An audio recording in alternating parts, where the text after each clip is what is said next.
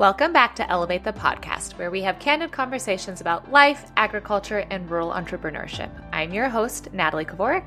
Can't put sustainability just on the backs of farmers and ranchers and expect us to solve it all. Like, we're a very important role, but we need other people coming to bat with us. And I'm Tara Vander Dussen.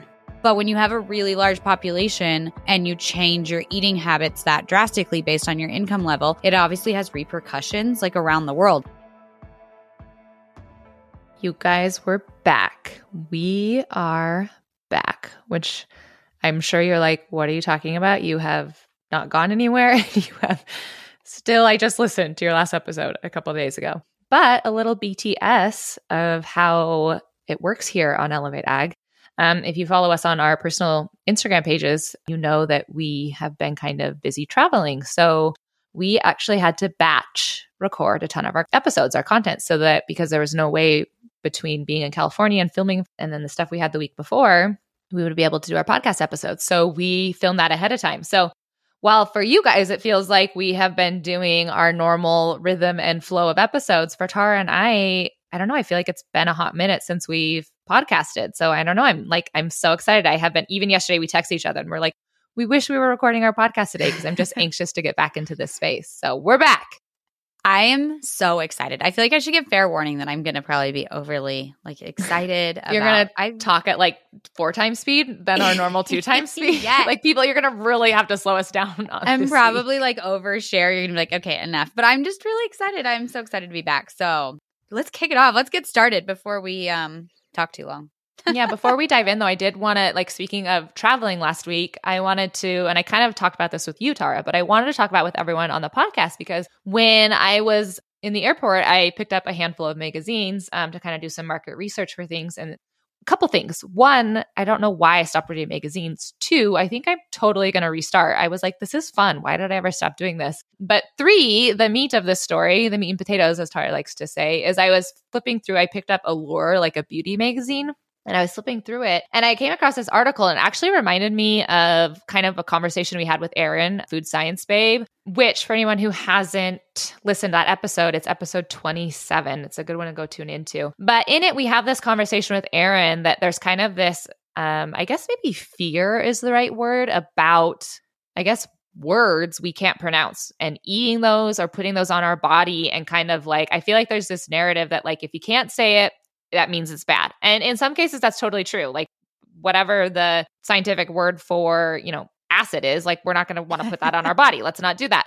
But, and we even actually talk about this with Jack Bobo in his episode, which is another great one. I mean, if you were to break down, you know, and use the, I don't know if it's scientific terms. I mean, that's what I say with my pharmacy background, but you know, for a kiwi or a banana, he actually has this in one of his presentation slides. That's full of a ton of words we can't say. And so there's this narrative that has built kind of this fear around if you can't say it, don't eat it, don't put it on your body. And again, that can be true, but we have to remember there's nuance and there's more than just black and white. And there's this gray area where there may be a word that we can't say and it's actually okay and needed and that that's what this article was saying. And i was so shocked because i felt like it was one you know a bigger beauty magazine. And two they were kind of almost going against i feel like a pretty common narrative. And so the article was really great because it kind of broke down some of the words in the beauty industry that you might find in products that you're not going to be able to say but necessarily isn't a bad thing. It's actually a good thing. And they kind of talked about that. And i don't know i was like snaps and claps for this magazine. I was like so excited in the airport when i was reading it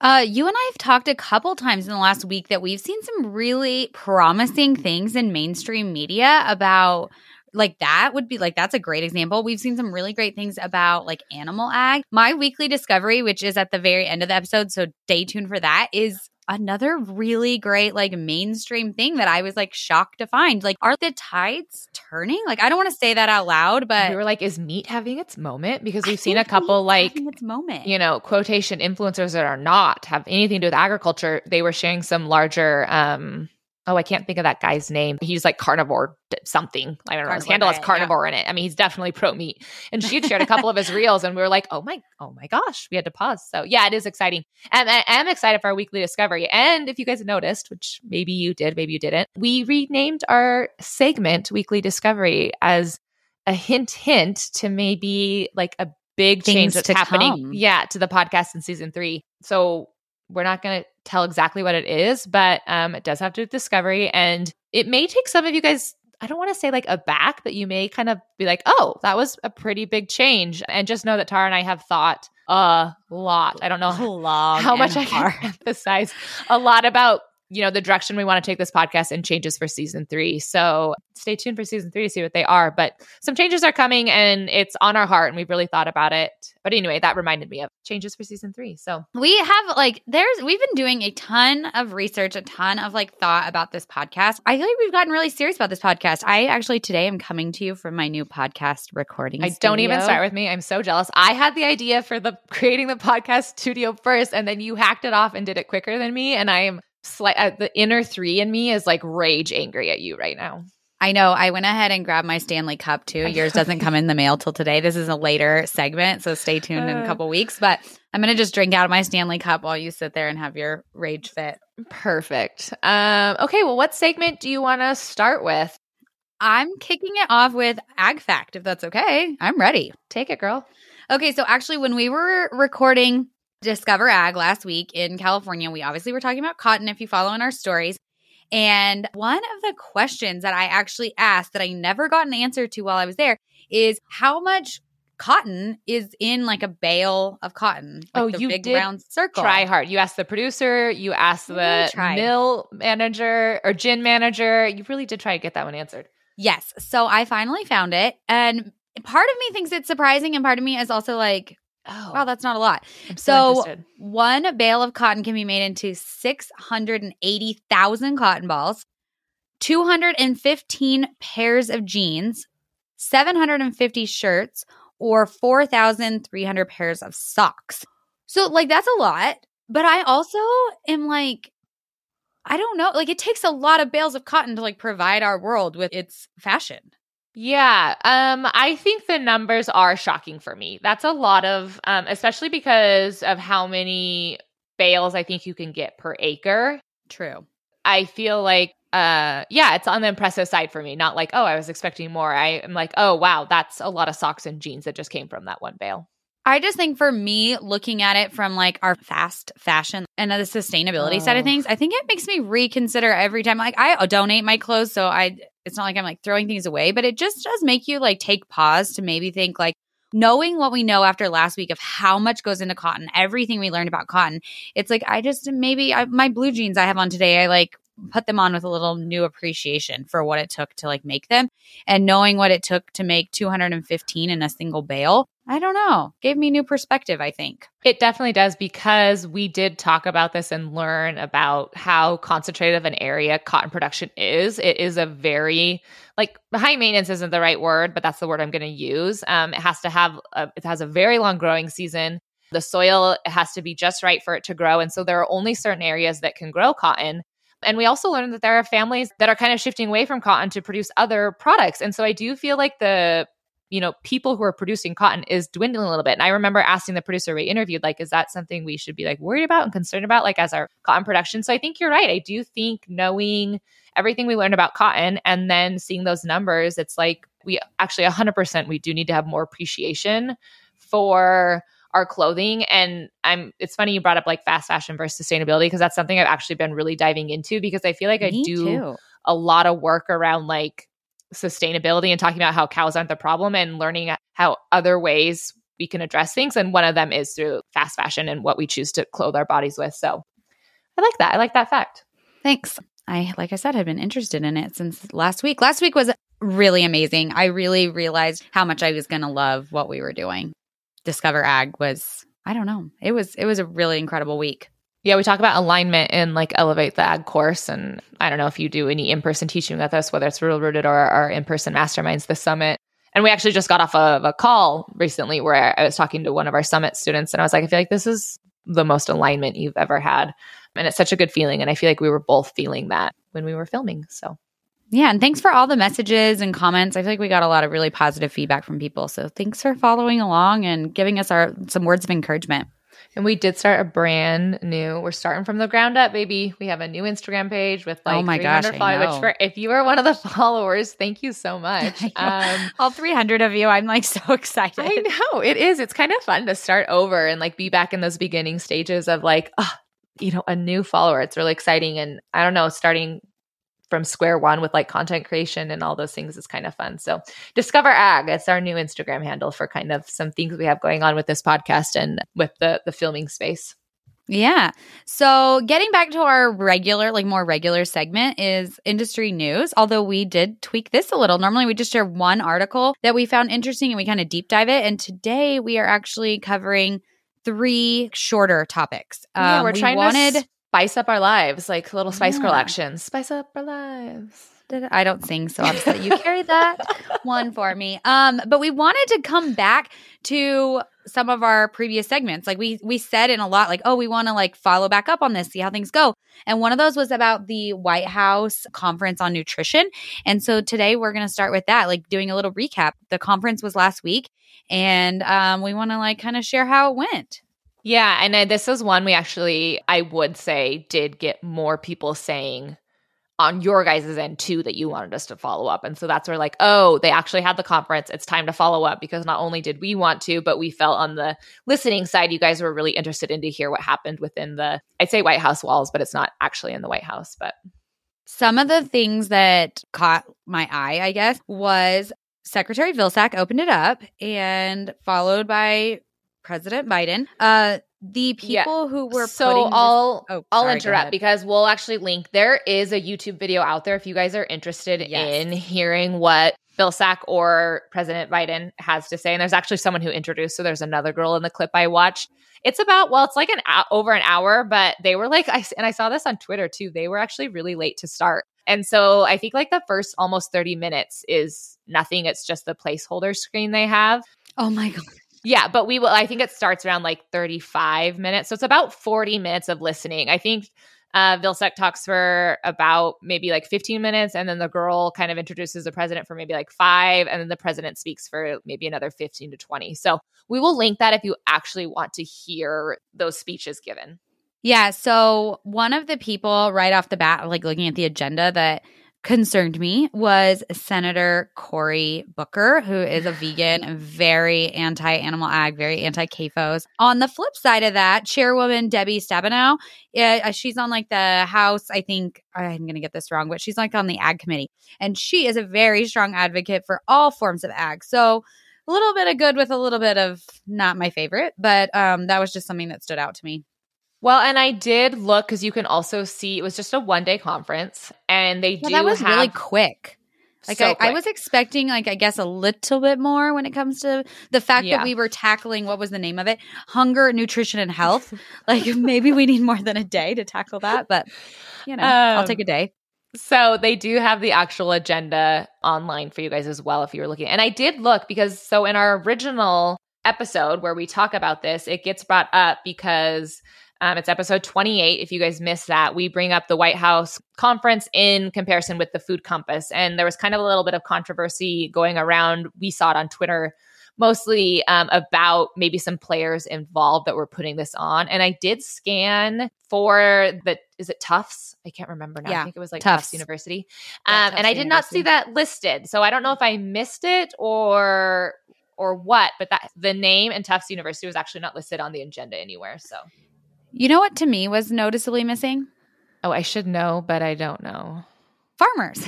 oh, well, mean, Erin Fitzgerald with U.S. Farmers and Ranchers in Action was there, which makes me very happy because you know we attended their conference just a few weeks ago, and I know Erin is like doing yeah. the most for ag. But I just expected maybe a couple more actual farmers. Like there's a few people that have the word farmer in their title, but it doesn't seem like they're actually farmers based on their no. title. So I do think again, I don't have the agenda pulled up, but when I scanned it, you're right. I didn't see anyone that was like hosting or speaking that was like a producer or a producer panel or producer conversation. But I did end up listening to USFRA put out on their Food Facts Farm podcast, interviewed a couple people that were there. And I don't know, maybe they were just like I don't know, trying to make it seem like a positive episode. But the person they were interviewing did say he felt like voices of ranchers or producers, farmers, whatever we want to put in there. I don't know. he made it seem positive, like they were, I don't know, kept in mind or represented or the, they were, I don't know, a part of the dialogue, uh, just maybe not on stage, I guess. Yeah, another person I was excited to see. This probably won't mean much to you, I don't think, but Gen Youth was there. They got to speak on the power of play, supporting physical activities for kids. And Gen Youth is a huge piece of Dairy's platform, um, Fuel Up to Play 60. It's part of the NFL. Um, and it basically is like you should play for 60 minutes a day, like outside, and you need to fuel your body correctly to do that. And milk is one of those, like, that's recommended to fuel up with. So I loved seeing Gen Youth on stage. The keynote speaker was a chef, which Mhm. caught me off guard. I don't like not good or bad. I just kind of was surprised that that was the keynote speaker. I would love to see a farmer be the keynote speaker maybe in the future, but that's, you know, maybe Uh, I'm biased on that slightly. So one of the big questions I had going into is like, okay, what is coming out of this? And I actually struggled to track it down. So I did they did make a 44 page policy, I guess is what you call it. And it's broken into pillars, right? Pillar one, Yes, two, so- three, four, and five. Yes. And I could not track down, at least in the research I was doing, maybe someone else can. They have better investigative skills than I do. But I could not find track down the actual 44 pages of policies that are coming from this conference. I Um, but don't what- think they're out yet. Like Okay. all of it. which is funny because as I was like looking for it, as like, is this one? It's kind of crazy that I can just track down the White House's policy page. Like, it blows my mind what you can find on the internet. I was like, that's going to be crazy if I can just find this and read this, you know? Um, so I was like kind of surprised that I, I guess I was surprised, but not surprised because like it makes sense that maybe that's not available to everyone in the public. But at the same point, I'm like, I don't really understand why not. So I was a little Why frustrated. Yeah, like everything's on the internet. Why isn't why isn't our 44 White House page policy on there? So I don't know, but you're right. What it, they did share about it is essentially that there's kind of five pillars they're approaching. I guess tackling. I mean, the whole point of this was to Biden stated that there's a goal to end hunger by 2030, which I think to me, I just don't like the idea that people can put like an end destination on something. Like we just don't solve world hunger by 2030 and then it's never a problem again. So, I mean, I guess definitely get like making it a goal attached to a timeline. But I don't know. The whole idea that we're just going to end world hunger by 2030 is kind of like, okay, that seems a little bit big in eight years. But anyway, that's the whole purpose of it is to address hunger, food nutrition. I think one of the things that I saw is th- there's mixed reviews coming out of this. Like some people think they did a lot, some people feel like they didn't do enough. Um, some people think like Congress needs to do more. Some people think private sector needs to do more. It's interesting to see how varying the reactions are to it. It is definitely not like a you know overwhelming like yay we did it like we're solving the United States hunger. So the five pillars, the first one is improve food access and affordability. So they want to just basically make it easier for everyone, including urban, suburban, rural, and tribal communities to access affordable food essentially. And so I think a lot of this actually has to do, they did mention like SNAP and other programs on stage, whether that's allocating more money to it or, you know, whatnot. So that's pillar one. Pillar two is integrating nutrition and health. So they're really trying to prioritize the role of it. Three is kind of an education component. So they want to empower consumers to make like healthy choices for themselves. I feel like this will be interesting to see one, what the, I feel like that was kind of maybe the trigger for me. Like, okay, back to education. What is that education portion you're putting out then? I feel like that's where my really concern is. Four is supporting physical activity for all, which I had to crack up when Biden talked about how like everyone knows it's important to exercise, but not everyone has somewhere to exercise. And I I don't know. It was it was a funny moment for me watching him. And then the last one is enhancing nutrition and food security research. So I feel like the pillars are actually, I don't know, fairly appropriate. Like if we want to tackle, you know, world hunger, I do feel like they pick some important areas of it. I remember one part I actually wanted to ask you about since you're a pharmacist. Oh, great. Don't put me on the spot. pillar number two, part of pillar number two is like food is medicine. And they Oh, actually wa- yeah. ha- want to have an initiative where you get like a prescription that's like you would, your prescription would be like you need to work with a registered dietitian and they're going to customize a meal plan for you because you have diabetes or because you have heart disease. Mhm. And I mean, I know you're not a registered dietitian, you're a pharmacist, but I just thought that was like an interesting, like, instead of prescribing medicine, like prescribing food. Yeah, that was actually one of the things I did. And I've heard this in a podcast and I saw it in some readings. And then doing the research, I actually did see a lot of emphasis on focus on diet related health diseases, like, um, as you mentioned, diabetes or cardiovascular disease and certain things that can be, I don't know, I, I don't, I guess I don't want to make a blanket statement, but diet plays an important role in those diseases. And so I did think that was one thing I was impressed on. I was like, oh, I really like that we're highlighting and driving conversation around this. My only concern there is varying opinions of what is good food and what is quote unquote bad food. 100%. There is a lot of misinformation about like fats and things like that that we have new research on. And I just, I, I think this goes back to our last episode that I still worry that like they're going to miss the mark. Yes. So that is my concern. It's that pillar of basically the education component where they're like fostering environments for people to make these informed, healthy choices, but which is great. But my Yeah. concern is that it won't be the 100% accurate information. So I think when I like step back and get out of the weeds of the White House conference and look at like the forest or whatever the saying is, um, for me, it's like, um, what's what are actually the tools that you're giving them to make the right choices? That's what concerns me the most. Agreed. Um, I think that's kind of all I had on it. Do you have any more? No, I don't think so. I mean, there's a lot to say, but I feel like There's a lot um, to say, and I there's a lot really- to still come out.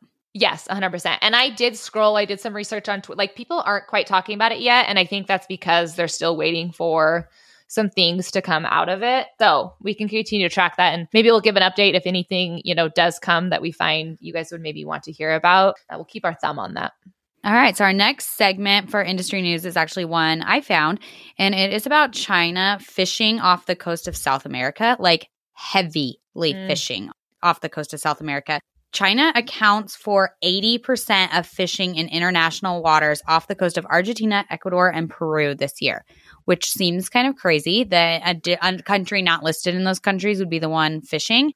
And there's actually a map where you can see, I think it's through, it's like a New York Times project where you can see exactly where the boats are and where they're fishing and how many of them there are.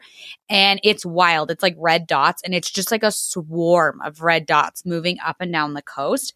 It's just, it's wild. You know, they, China has a growing middle class and they want fish and China is trying to make that happen. Yeah, I think when you sent me this article, I guess I have like never really even thought about I don't know, is it aquaculture industry? What do you call it? Aquaculture. Yeah.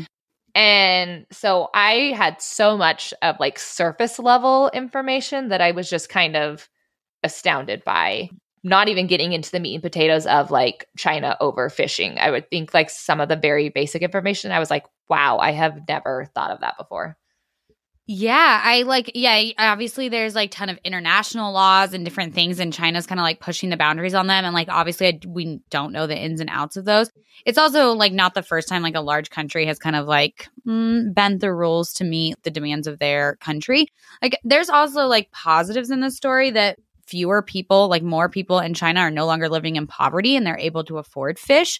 Like that's great. But when you have a really large population and you change your eating habits that drastically based on your income level, it obviously has repercussions like around the world. This isn't just another thing, this isn't just happening in South America. Uh, the very end of the article was like they're also expanding off the coast of Africa, South Pacific nations, and Antarctica as well.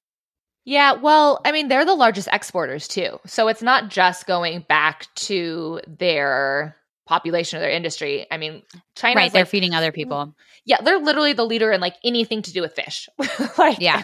I like, I can't, I'm, I did not save the article that was listing like what China leads in, but I was like, oh, and another, oh, and another. So I, that's where I was kind of like, well, if you sit and think about it, of course they're going to be overfishing because they're the number one in everything that has to do with this. Yeah. Like, so not saying that what they're doing is right, but I was like, oh, I see how we got where we are. I think the major concerns for me, and, and obviously, like not just me, but obviously locals, is like them depleting the local fish stocks. Like they're not being fishery there anymore. And then the other thing is China has a tendency to underreport. Like they're pretty sure there's been ships that are turning off their transponders so it doesn't say that they're catching. Like there's just, you know, who's like kind of regulating China, I guess is probably the biggest concern. Yeah. So I I also have another thought on this that we haven't talked about yet because the original article you sent me, who is it by? New York Times. Yes. And how do we firsthand experience know how New York Times can print things they want to?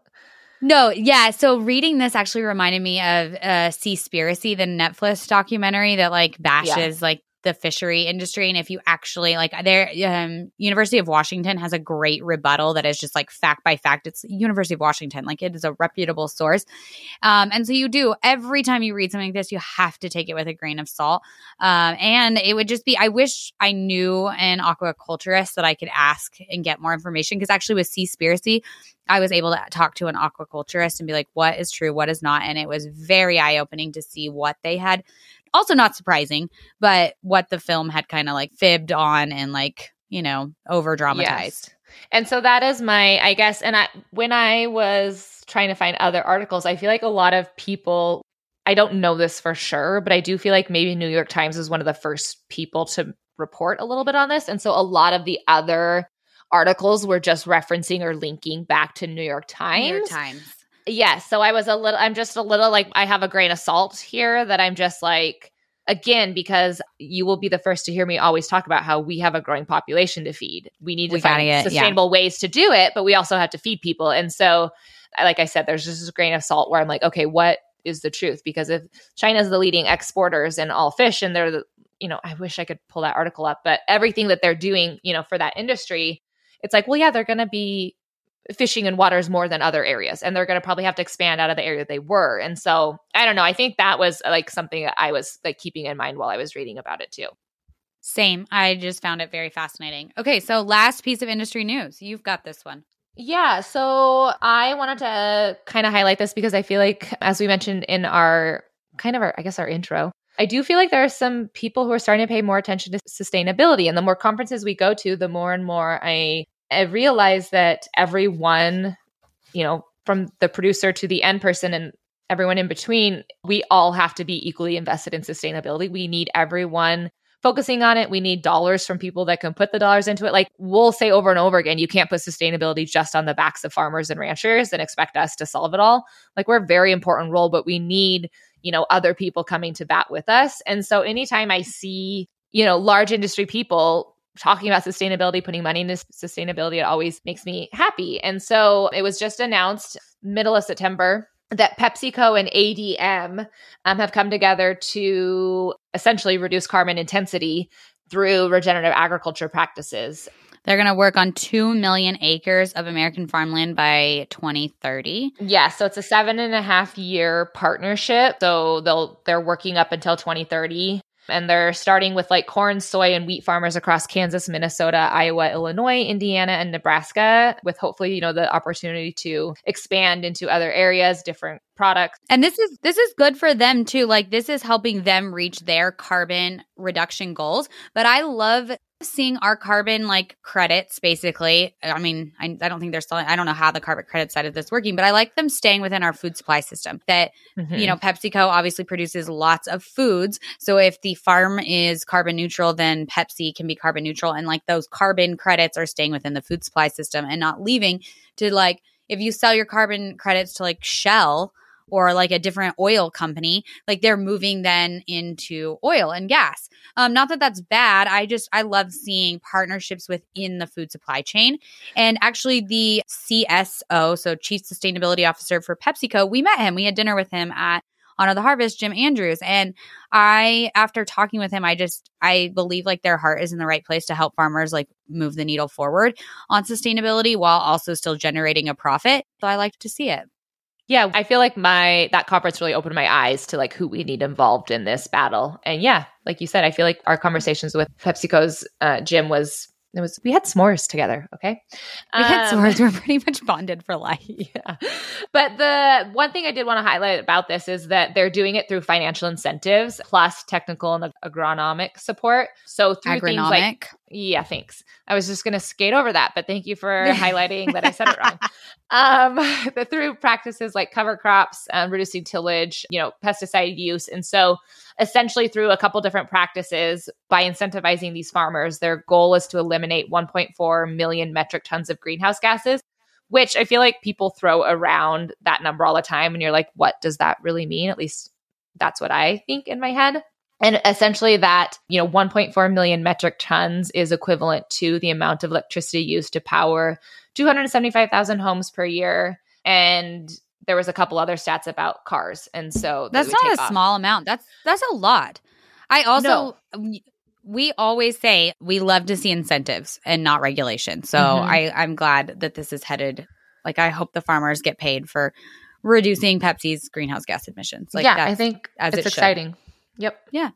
Um, okay, so moving into our next segment, our weekly discovery, which, as we said, has a new name. So last week I was at my sister's bachelorette party and I like hosted it, and my sister gave me a gift that was Gucci wallet. And I was kind of like, oh my gosh, like, wow, Gucci. Like, and, and she was like, no, the reason I got this for you is because Gucci is really uh, into the leather and they have their own cattle, uh, their own herd of cattle that produces the leather for Gucci. And so I ended up going down this like kind of crazy rabbit hole, and so did you. I took Oh you my along gosh, I was in the rabbit hole deep, people. yeah, Gucci is like amazing. Another mainstream company that is like doing great things for animal ag. When my sister bought the Gucci wallet, they actually told her in the store about the leather, the cattle it came from.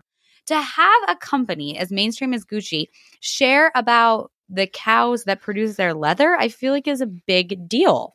Oh, it's a huge deal. And again, very exciting to see. Like, we're like, again, is ag maybe going to have its moment? Are we? It's having its moment. Little R E S P E C T around here. Um, but what So we found it- out when we went down this rabbit hole is that so Gucci is publicly owned. It's called this company called Kering, K E R I N G. We'll link it in the show notes for anyone else who wants to go down a rabbit hole. But if you go to their webpage, sustainability is literally at the top of the thing. There's a tab for it. header. Yeah. Yes, that you click onto, and they have so much information. I watched videos. I looked at their, you know, The videos are incredible. They have. Yeah. The videos highlight so uh, right now I'm watching the video and it has tons. It's showcasing farmers that grow their cotton. It's showing the farmers that grow like they raise their sheep for wool. It's Mhm. showing how they're regenerating the soils. Like it is amazing the amount of times they mention agriculture, farmers, Etc. in this video is really really cool. especially keeping in mind this is well so Keurig actually owns or Kering owns a couple they own Gucci is one of them so they have quite a few publicly like larger like Yves Saint Laurent is I don't know if I said that right that's how I say it in my head uh, I hate podcasting for that reason there's so many things I, know say there's so many things I don't know how to I'm like, say. but to have mainstream luxury brands like that using I don't know producer jargon is extremely comforting and if you want to get me on a soapbox, I will get on a soapbox every single day about how vegans who are choosing that diet simply for the planet, removing any other reason why you would choose that lifestyle. If it is solely for the betterment of the planet, I am like, do you know how bad buying vegan leather is? And some of these Yes. artificial, I guess, replacements for, you know, not using animals so the fact that again they were going into like the sheep and the leather and the importance it was i was just like hallelujah thank you. My favorite thing on the website was when Gucci said they have a statement about, you know, sustainability and Gucci said agriculture, regenerative agriculture will be part of the solution to climate change. And I Mhm. just like wanted to start clapping. Like claps for Gucci. We did. did, clap. We luke's like why are you clapping at this gucci video I know. I'm like, I mean, I wish I could afford all of Gucci's products. I, at this point in my life, can't, but Right. I am going to be a stand for them. Like, I Yes. will, I will not buy any of the other like luxury handbags whenever that come, when I come to that point in my life, I will buy Gucci. yeah so they own this company owns balenciaga they own alexander mcqueen they own saint laurent they own gucci. So i mean these are extremely i'm just this was my favorite rabbit hole you've ever led me down. And like you said i don't buy a ton of high-end luxury brands but a hundred percent when i go to and when i do want to spoil myself or spoil someone with a friend or just spread the message that if you care about sustainability here's some great high-end you know like i would love to get some influencers who do Sharing about fashion Sharing- sharing, about like if you care Yeah. about sustainability hello these are the luxury brands you should be supporting then like vote with your dollar in this way Absolutely. So that is my weekly discovery. And now we have one more new segment. So we wanted to do there's this fun there's this podcast, the Car Mom podcast, and they do this fun segment where they shared the last three things that they purchased. And so we thought it'd be fun to kind of twist that and make it our own and do the last because I feel like this we actually do this as an icebreaker sometimes at like our in-person events and it's our last three tabs open in our Google search, which I feel like that can tell a lot about a person if they're not lying. Yeah. Okay. Go first. Okay. So, in no order, I guess it doesn't matter how I talk about them, but my last three up most recently were one is successful entrepreneurs who failed. I Googled that because I was doing a post for Elevate Ag. What actually was originally listening to a podcast, How I Built This, where they were interviewing the Butcher Box creator. Oh, yeah. And he, uh, hello, had a lot of failed businesses before the Butcher Box. And he had this quote that said, um, and a failed essentially like a failed venture does not mean a failed entrepreneur. And I was like, that is really good advice for people starting out because again, then I Googled successful entrepreneurs who failed, and there was a long laundry list of people who did not get it right the first time. So I was like, that's a really good reminder. Mm, another tab, my my last three is Goldie Lew. So they, I was introduced through them to jewelry. Um, I have some of their Goldie Lew jewelry pieces. Um, she's actually a rodeo wife, but I was watching stories last night, and they're launching some clothing, and so I wanted to be reminded of that today to go there's a couple pieces i had my eye on so goldie lew is an open tab for me and then the last one is actually um our vrbo for next year if we do stagecoach Oh my gosh, that's one of mine. I'll have to skip to Oh. my fourth. I'm sorry. Okay, We're no, planning on going to Stagecoach. Um, and Tara's like the VRBO queen. So she actually researched a ton and then texted them to me and Ashley to pick our favorites. And I was like, I've got to get back to Tara so we can book this because otherwise we're going to be. Uh, fun fact we learned hotels are not affordable. We cannot afford a hotel at Stagecoach. like- we will be staying in a was it? VRBO. what was it for like, it was like almost $400 for like Motel 8. We were like, No, it was crazy. Yeah, like we Natalie like- was like, I don't want to stay at a VRBO. I want to have like room service. I think is what you said. and I was like, well, we can't afford. the hotels Like- that do that and the ones that we can't afford, you don't want to stay at. I was like, we'll just like, I don't, we'll get a reservation at one of the expensive hotels. Not even expensive. I think one in my list of expensive was seriously like the Best Western. It was. You told me like uh, our price range. You're like, okay, we can stay at Motel 8, Best Western, and one other. And I was like, Yeah. oh, okay. Well, maybe those are high end in Palm Springs. Maybe we should. that. Apparently, the Best Western in Palm Springs looks different than the one in in my town. Um, is that all of yours? yeah. Okay, so mine um actually a follower sent this to me in a DM. It's from the Daily Mail. Bill Gates admits that telling people not to eat meat won't solve climate change. What? So basically, they pulled up an interview that Bill Gates gave years ago. That basically was like like ten years ago. That was like, uh, what you your diet is not going to change climate change. And now he is like Joe. He's Bill. Eat fake synthetic meat or crickets.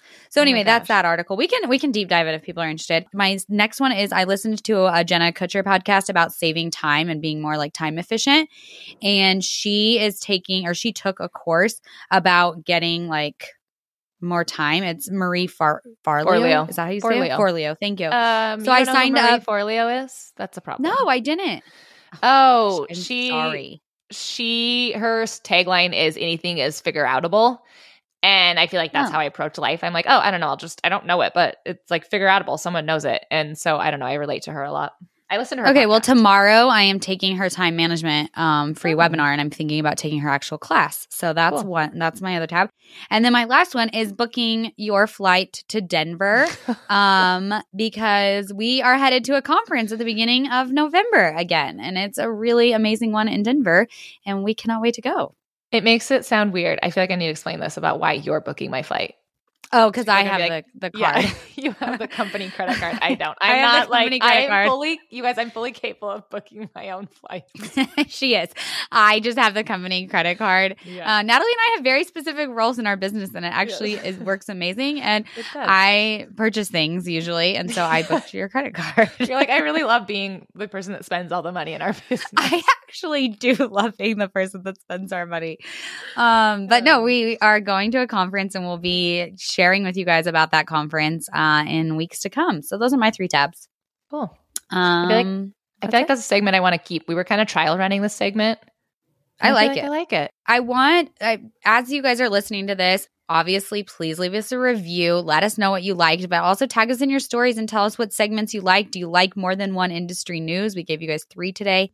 What did you like about the changes? What didn't you like? We want to hear from you.